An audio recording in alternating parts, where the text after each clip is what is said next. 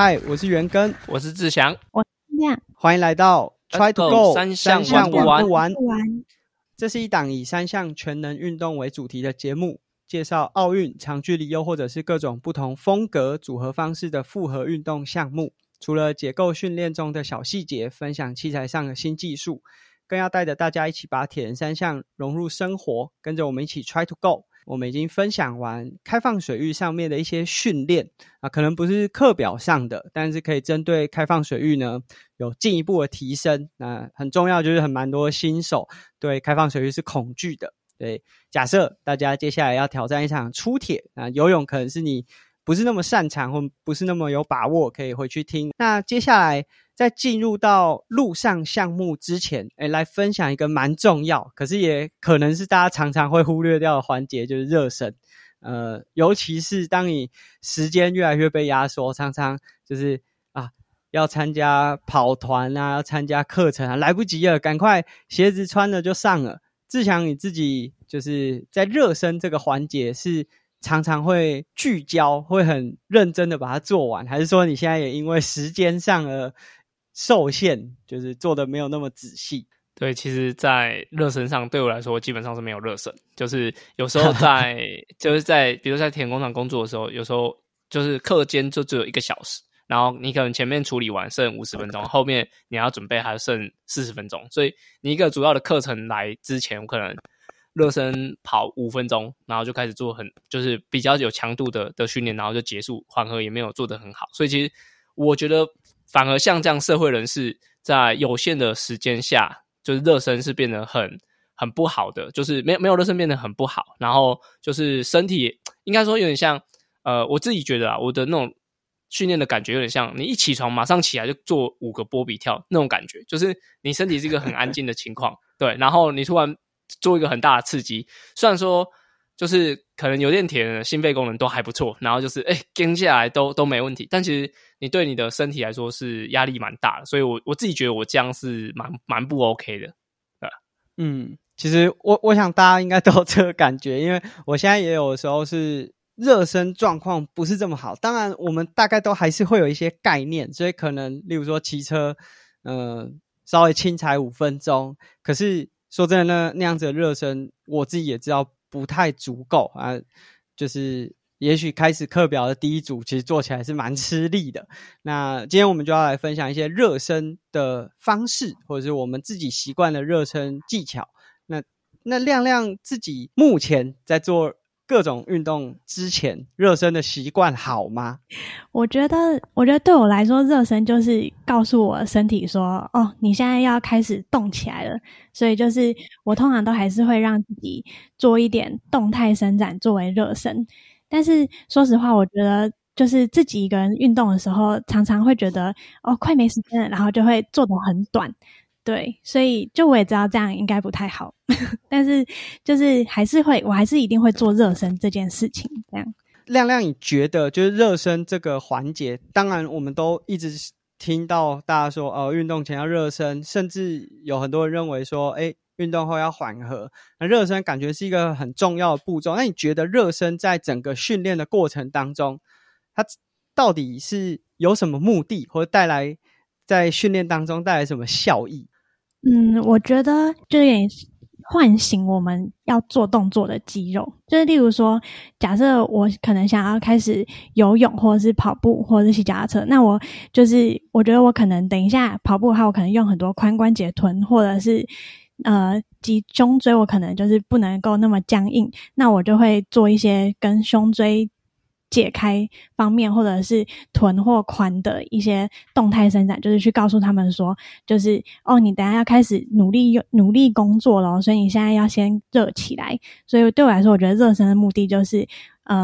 先唤醒你的肌肉，就是比较不会在你剧烈运动的时候受伤，我自己觉得让自己做好准备啊。那志强在你自己的认知或者是你自己的教学经验当中，热身的目的最主要是为了什么？其实我觉得最主要除了让身体就准备好以外，我觉得心情也很重要。就是你可能从一个其他地方过来，然后你可能还在想刚刚的事情，但是有一个充足的热身会让你可以比较聚焦在可能接下来的动作，不论是游泳、骑车、跑步上。那我简单讲一个，我刚刚因为我现在在隔离，我们录音的时间是就是我还在隔离，我刚刚想到就是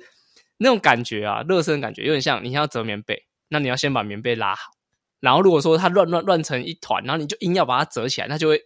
越折越烂。它就跟有点像身体状况一样，就你还没把它准备好，那你就硬要动，它其实就会有很多很多的代偿。那如果说像刚刚折棉被的概念，就是你先把棉被给摊平，然后压好，那你可能对折的时候它的线是很清楚的。那就跟我们练习一样，就是你希望它做到比如说游泳动作，希望把手延伸，那你的肌肉怎么作用它，就是从你的热身里面去先把你的整个状态调整好，才不会觉得说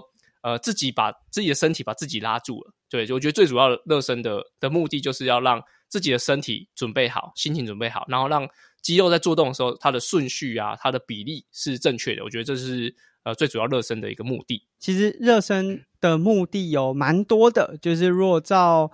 学理来说，就像现在天气就已经很热了，所以大家常常才刚走到运动场，无论你是泳池啊，要开始骑车跑步，可能就想说啊，我都已经全身都汗了，我干嘛还需要热身，直接就可以上了。但其实在热身的过程当中，它其实是可以让你的关节有更多的润滑，所以第一个可以避免运动伤害。那第二个就假设你做的一些运动，像我们在做游泳的时候要有比较好的关节活动度，或者是需要有比较好的动作，那其实热身是有绝对的帮助的。那第二个就是像无论是亮讲的，你的肌肉做好准备，那做好准备去面对下一个主课表比较有负荷的强度，或者是像志强讲的，在心理上，在热身的过程当中，随着强度循序渐进的上来，准备好面对主课表，我觉得都是蛮重要的。那接下来我们就会来分享一些我们自己的热身经验，那我们就会照三项游泳、骑车、跑步来和大家分享。游泳的话，由我先开始，当然可能会先有一些岸上的动态伸展，就例如说我肩膀的活动啊，通常我会从下肢先开始，因为可能也有蛮多听众有听过，就是脚是人的第二颗心脏，所以随着你的下肢开始有一些肌肉的收缩，血液会有一个全身比较好的流动的效果。那当你的下肢开始运动了，身体也会开始比较，例如说出汗，然后体温慢慢的上升，那接下来我才会移动到上肢去做一些摆臂啊，或者是肩关节的环绕，那让我准备好，就像刚才讲的，肩关节有活动度慢慢展开，准备进入到游泳。那岸上当然如果像现在天气比较热，可能我做的量就会比较少，那接下来就会下水去进行热身。因为每个人的游泳能力可能不太一样，我这里就用分钟代替距离会比较好理解。那我自己的热身可能会是一个8分钟的混合式，就可能是蝶仰蛙式蝶仰蛙式。那当然也许你第一趟下去要做蝶式会有点辛苦，所以有可能我会把蝶式替换成自由式。那总之是一个混合式的方式去游这个8分钟。以我自己来说的话，8分钟可能可以游400-450公尺的慢游，然后稍微缓和之后会踢5分钟到10分钟的踢腿，利用打水的方式。因为每一个专项它都有刺激心肺的方式，那以游泳来说，踢水是最直接的，所以我会做5分钟到10分钟。甚至如果那一天我主要想要练的就是踢水，我甚至在这个环节就会把踢水的时间拉长。热身的最后一个阶段，我会做25公尺的冲刺，泳池的冲刺可能3到4趟，那每一趟稍微做一点休息，然后最后慢游50。这个大概是我热身的过程，可能光是热身就会有1000公尺这样子的距离才会进入到主课表。这是我的热身，游泳热身方式。阿根的热身好长哦，比我想象中的长很多耶，就是游到1000公尺。为什么会就是用混合式来热身？是觉得可以动到全身，还是？对对对，其实之前我们忘记在哪一集，志祥好像也有哦，我们在分享就45分钟可以做的游泳训练的时候，志祥也有讲说，诶，可以加入一些不同的姿势。其实游泳如果你都只是自由式的话，可能第一个着重在上半身，然后第二个关节活动的面向就比较单纯。那我们在游蛙式或者是在游仰式的时候，它其实可以用到更多身体不同肌群。那因为这毕竟是热身，虽然说我们铁人三项比赛是自由式为主，但借由这些不同动作可以让我全身性都做好准备。那包含像我在有氧式的过程中，因为它是跟自由式相对是一个反向的，所以它也可以让我在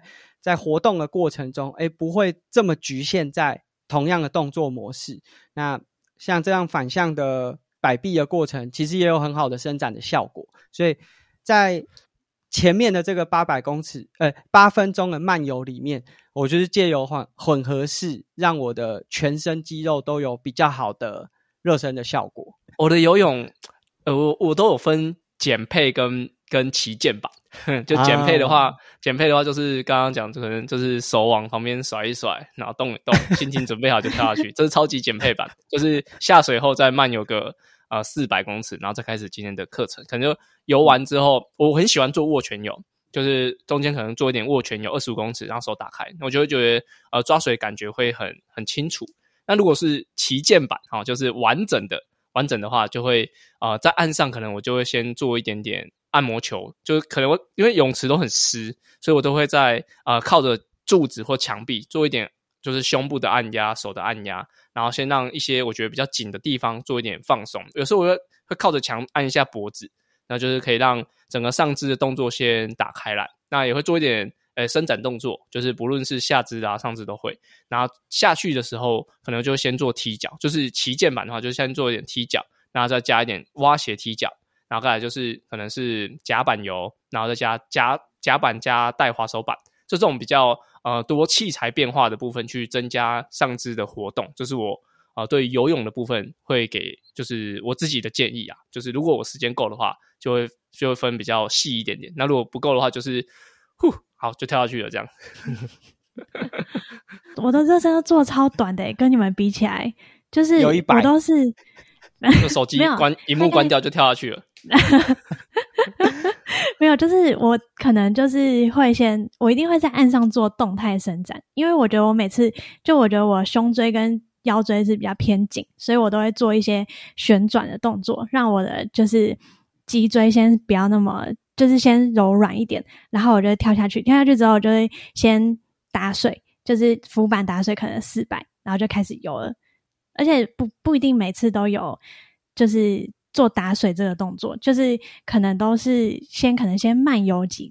个200，然后就开始游。所以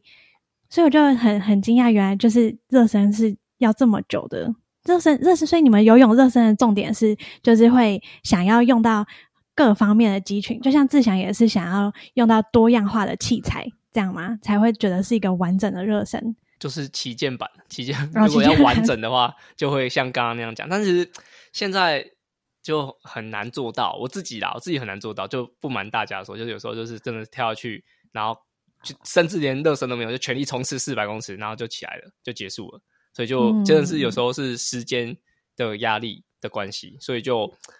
如果能够做到当然是最好，因为其实我觉得这些热身都是一点一点累积出来，就是你可能一个礼拜没有感觉，但是其实一个月后你会觉得其实有固定在做那些动作，对于你的整个滑手或是效率来说是会差蛮多的。哦，所以觉得有热身真的差很多。其实是有，长期看是有的，一定有。对啊，我自己其实会有好奇，我们就先不讲减配版啦，因为我刚才分享了也不代表我每次都会做到，就有时候时间不够可能也就漫游200就开始组课表。但是像志强刚才讲说你在热身的时候就会开始用滑手板和蛙鞋，其实相对来说就是你每一下阻力会更大的器材嘛，就是为什么你会想要在就是热身阶段就用到可能会让你接受到更大阻力的器材？但其实是比较不会游很快啊，就是其实我之前听到就滑手板的说法，其实是它是你增加你手对于水的感知，那你在对感知就是你抓水的感觉。那其实它本身原本我听到的是原本滑手板本身就是拿来调整动作了，因为它你可以让你的身体对于水的感知增加，那你就会更用到你想要用的肌肉。这是我听到的，但我觉得其实热身真的是百种啊。那比如说增加蛙鞋啊，然后滑手板那些，其实都当然是不会是用冲刺的速度，是那种比较缓慢的，然后是像有点像轻微的阻力训，因为大家比如说做卧推，可能一开始做热身完之后，可能会拿一个20或是30先推一推，然后说有一点点阻力，但是不会到非常辛苦这样。我觉得带滑手板跟蛙鞋会比较像类似这种情况。了解，因为其实这个真的就是很细节了。同样都是用滑手板，你可以很用力的去推它，那你也可以穿蛙鞋很快的踢。那蛙鞋我其实蛮能理解的，因为蛙鞋会让你踢腿的时候脚踝的活动度被打开，就是如果你踢腿的速度不是很快的话，它可以慢慢让你的脚踝动作是更漂亮的。那其实刚才亮亮有讲说热身真的要这么久吗？我其实光是看真正游泳训练的岸上，他们其实就真的花很多的时间在做像亮亮刚才讲的一些旋转啊，或者是胸椎啊，这些活动度。当然我觉得前提都是有足够的时间。那像我刚才讲说混合式的逻辑，那像你在有氧式的时候，它对肩关节的活动度是有帮助的，所以它也会帮助我接下来在游自由式的时候动作是比较好的。那其实我刚刚在热身的最后有一个短冲刺，那这个我觉得是有些我遇到的铁人伙伴比较不能理解的，就是铁人又不常冲刺啊，为什么要做这个冲刺的，把热身当中加入一个冲刺。那经过刚刚可能8分钟啊，踢腿啊，其实身体已经到了某种程度，已经做好准备了。那加入短冲刺，第一个是做一些速度上面的刺激，那也许等一下在做一些游泳的强度的时候可以比较容易做到。然后第二个是其实把短冲刺放在整个课表最前面啊，对速度的刺激会比起你已经累得半死，然后最后才去做冲刺来的有效果。所以这是我放入这个短冲刺的原因。所以我们刚才分享了游泳的热身，就已经感受出有很多的差异。例如说志祥用了器材帮助他在水中的感知是更好的啊。我也分享一下，志祥刚才说他听到这个滑手板是帮助你对水有更高的感知啊，我听到不是这样。那个我们的好朋友林群星说，滑手板就是能用越大就越用越大，能靠多快就多快，速度的来源啊对对对，他都、就是、速度的来源，他都这样讲的 对。那但是在使用这些器材的时候，可能还是循序渐进啊，先对自己的能力有一些了解啊，不要过度。那接下来就到骑车的热身，志祥的热身方式啊，我们简配就不讲了啦，简配就是上车就开了啦对对对，好，我讲旗舰版。好，旗舰版就是我如果是真的要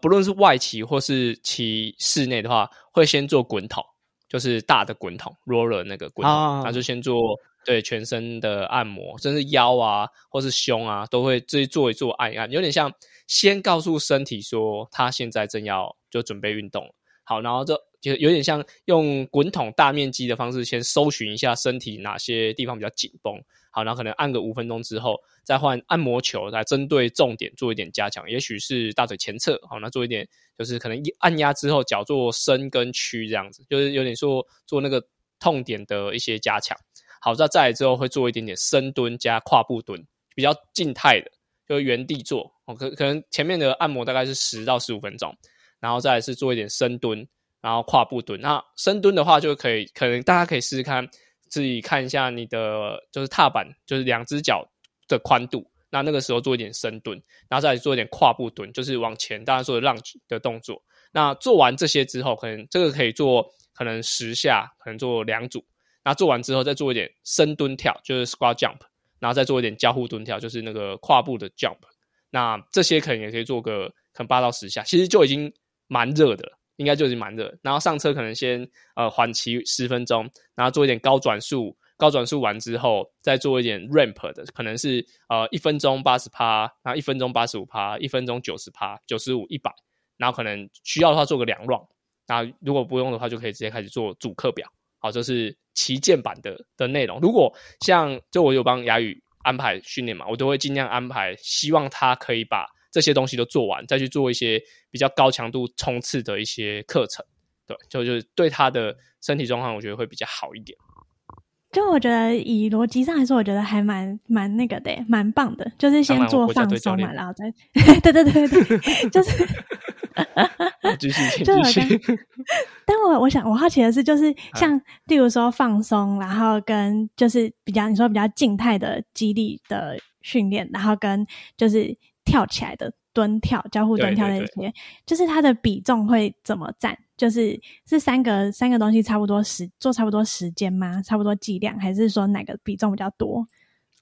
如果是整个比例的来说，我觉得这些可能就要做到20到30分钟。那按摩的部分可能是10到15分钟，然后蹲的部分可能7分钟，然后一些强度跳的话可能也是7分钟，所以就大概15-7-7这样，2比1比1左右去整个安排。对，我建议啦，半个小时就好。对啊，好，我觉得还蛮。换我提问了，你这样热身做过几次？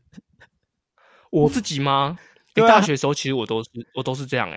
但是当然时间会有一点点压缩了。但是当雅宇给我的回馈就是有做一点这种状态的话，其实是比较好的。尤其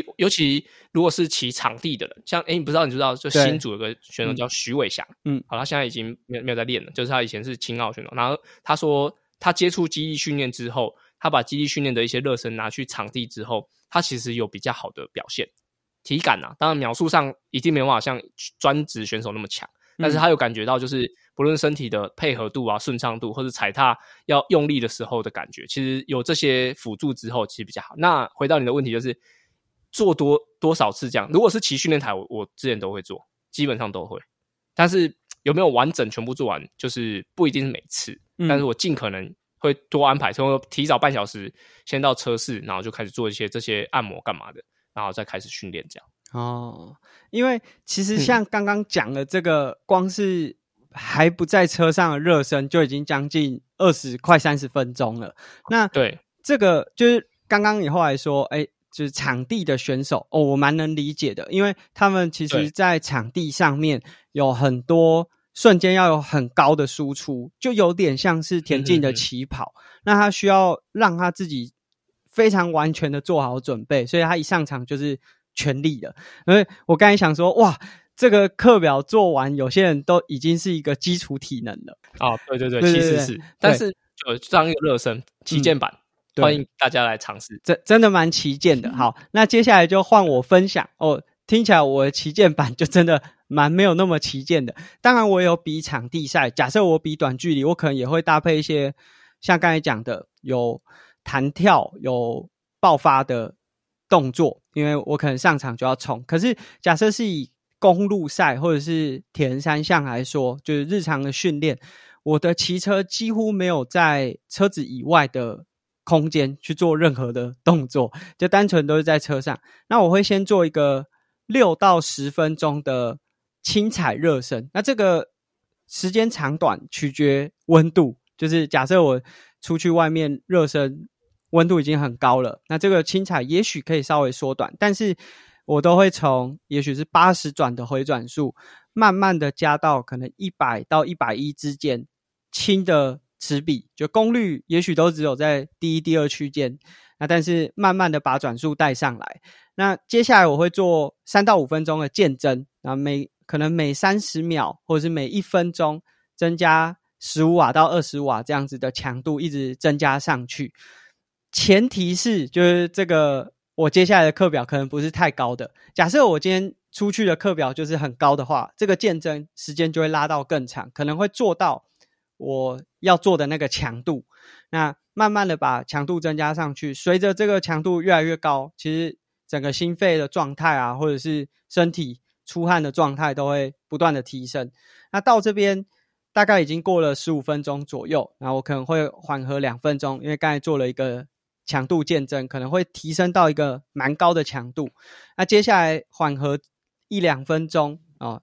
稍微没有那么喘了，我会做3到5趟的高转速。那这个高转速也是取决于我当天做的课表，假设是高强度的课表，转速可能会高一点，就做到 130-150。 那如果不是这么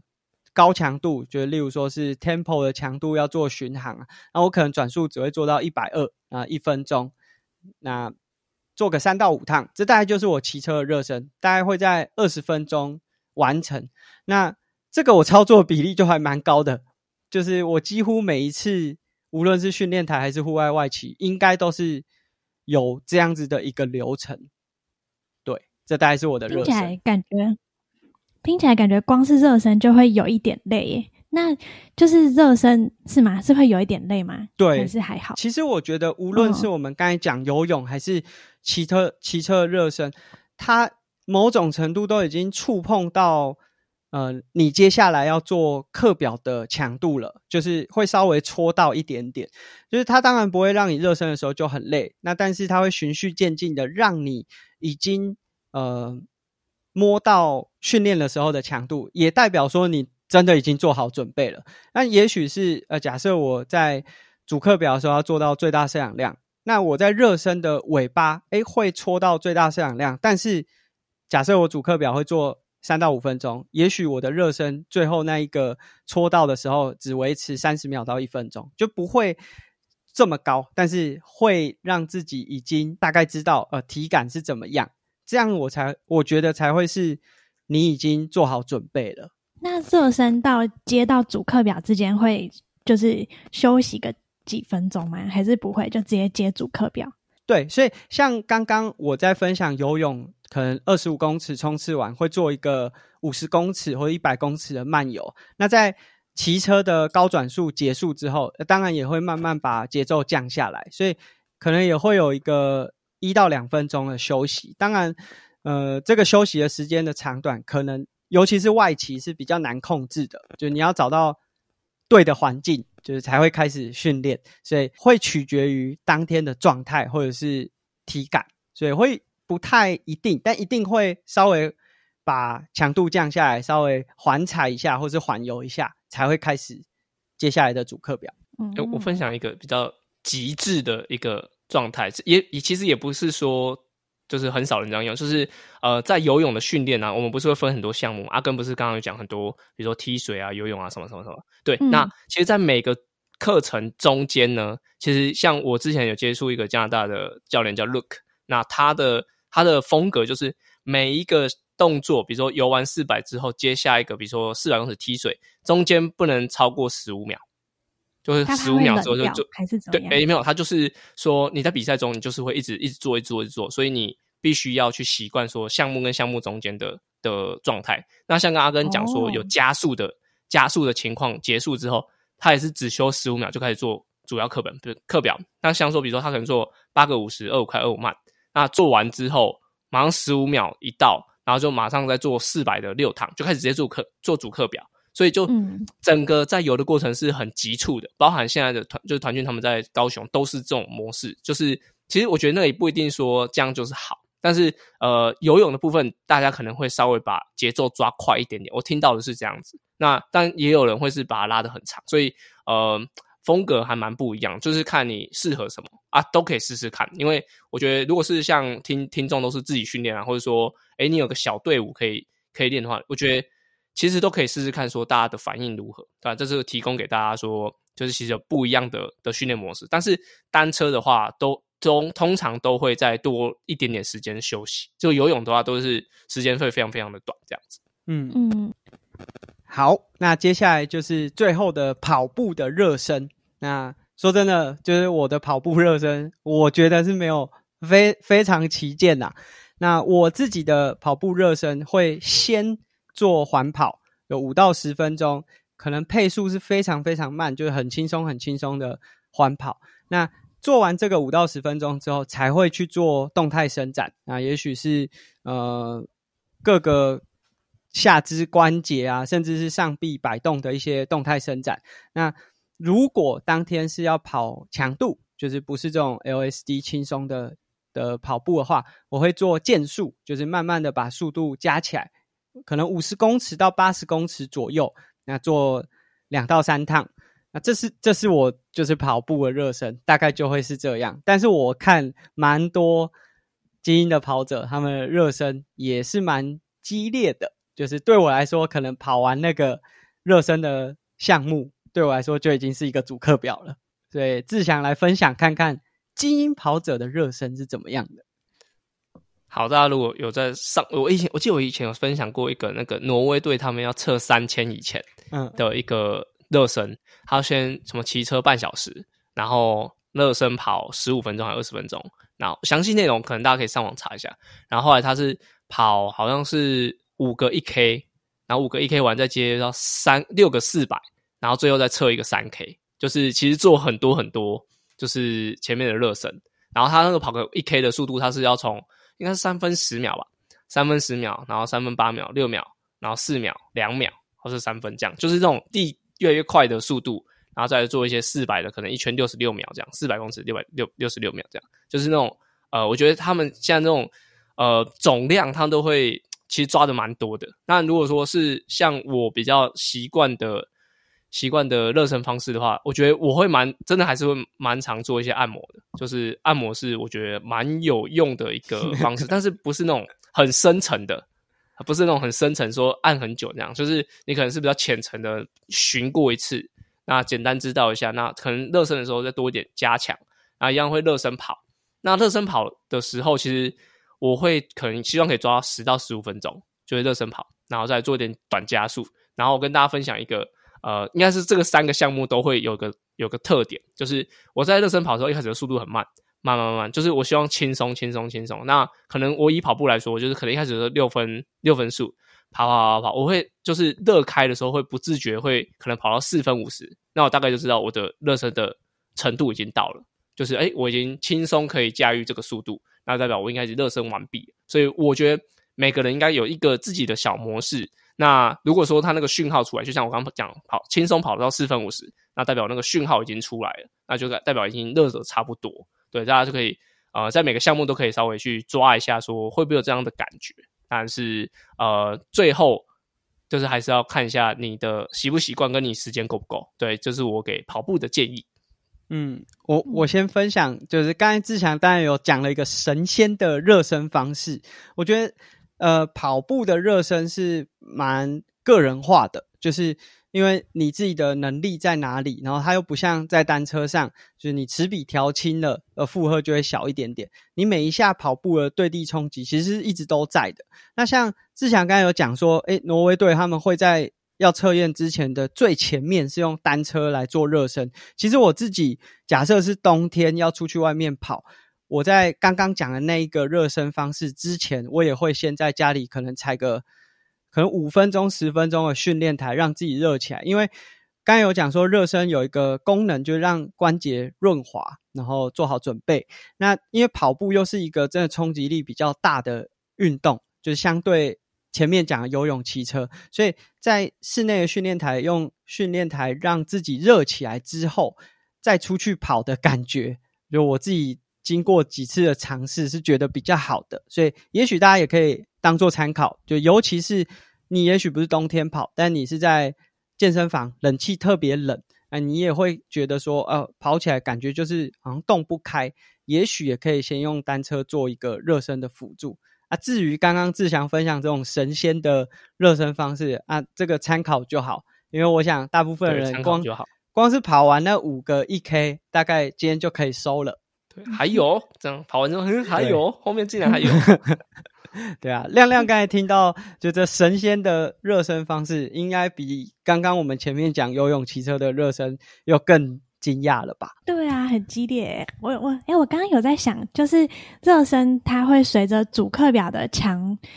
度有所改变嘛？就是如果我今天要练的课表比较强的话，那我热身是不是就不要做那么强？还是它基本上都是固定的就是热身的方式？其实我觉得这个好像跟你想的刚好相反，就假设我今天要做的强度是很高，例如说刚才志祥讲挪威队要做短距离的这个测验，也不算短距离啊，就3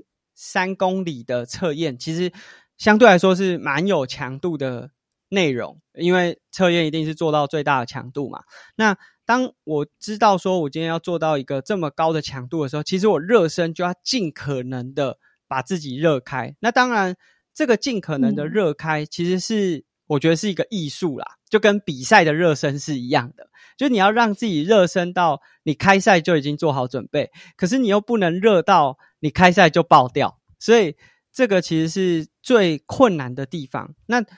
反而时间越短是要花更多的时间去热身的。那志祥不知道在这个部分有什么想法？对，其实就是如果你要做的强度越高，就像我刚刚一开始提到可能亚宇的热身，他在做比如说15秒或30秒的高强度冲刺的时候，其实他的热身准备会很长，就是要让自己其实准备的很好这样子。所以其实就是其实强度应该说强度很高代表它维持时间很短，那所以你就其实可以热得很多，然后去专注的冲了一两趟这样子。对啊，我觉得可以以一个比较极端的差异，像刚才志强有讲说场地赛的选手，就是刚才讲说新竹的徐伟翔，他就是短距离就这种200公尺，就跟田径的100公尺可能很像的这种爆发力的项目，他们可能在赛前的热身会花到40分钟以上的时间去做一个热身，然后只为了他上场冲一个200公尺。那他的热身可能面向会更广，因为他上去之后的这个瞬间的输出是非常大，他除了要像我们刚才讲的这些轻踩啊、强度的健征，他可能也需要做很多弹跳甚至爆发力的辅助，帮助他在场上马上就可以做出最大的输出。所以田三项可能没有那么多这种需要高度爆发的项目，甚至也不太建议这样去做热身，可能会发生像我们之前讲说志祥这个跑校运会发生了大腿拉伤的运动伤害，就是毕竟田三项不是这样子的运动项目。但是比较可以让大家去注意的就是，如果你今天要参加的赛事是2575，是515的热身，可能会需要马上让自己做好准备。那当然并不是说13226的热身就可以很随便，你当然还是要让自己做好至少游泳上面的准备，但是相对来说因为强度比较低，然后维持时间也比较长，你不可能在热身就把自己烧掉太多的能量，所以相对来说是可以轻松一点的。那今天的分享呢，就是我们分享了热身的方式，然后其实我本来想说这应该是一个短短的集数，很快就会带过，没想到就是其实这个热身无论是对亮亮来说，或者是我听到志强的热身其实也产生了一些好奇。那我想很重要的是你要理解自己当次训练，就是你当天要做的那一项训练焦点是什么。就像我们刚才讲的，强度越高的主课表你可能要花更多的时间去热身。那第二个，你要找到自己习惯的热身模式，那把这个模式建立下来，其实光是在心理上你如果可以很完整的做完一个热身，相信也会对主课表在进行的时候会有更好的信心。所以这是我们今天分享了这个热身。那接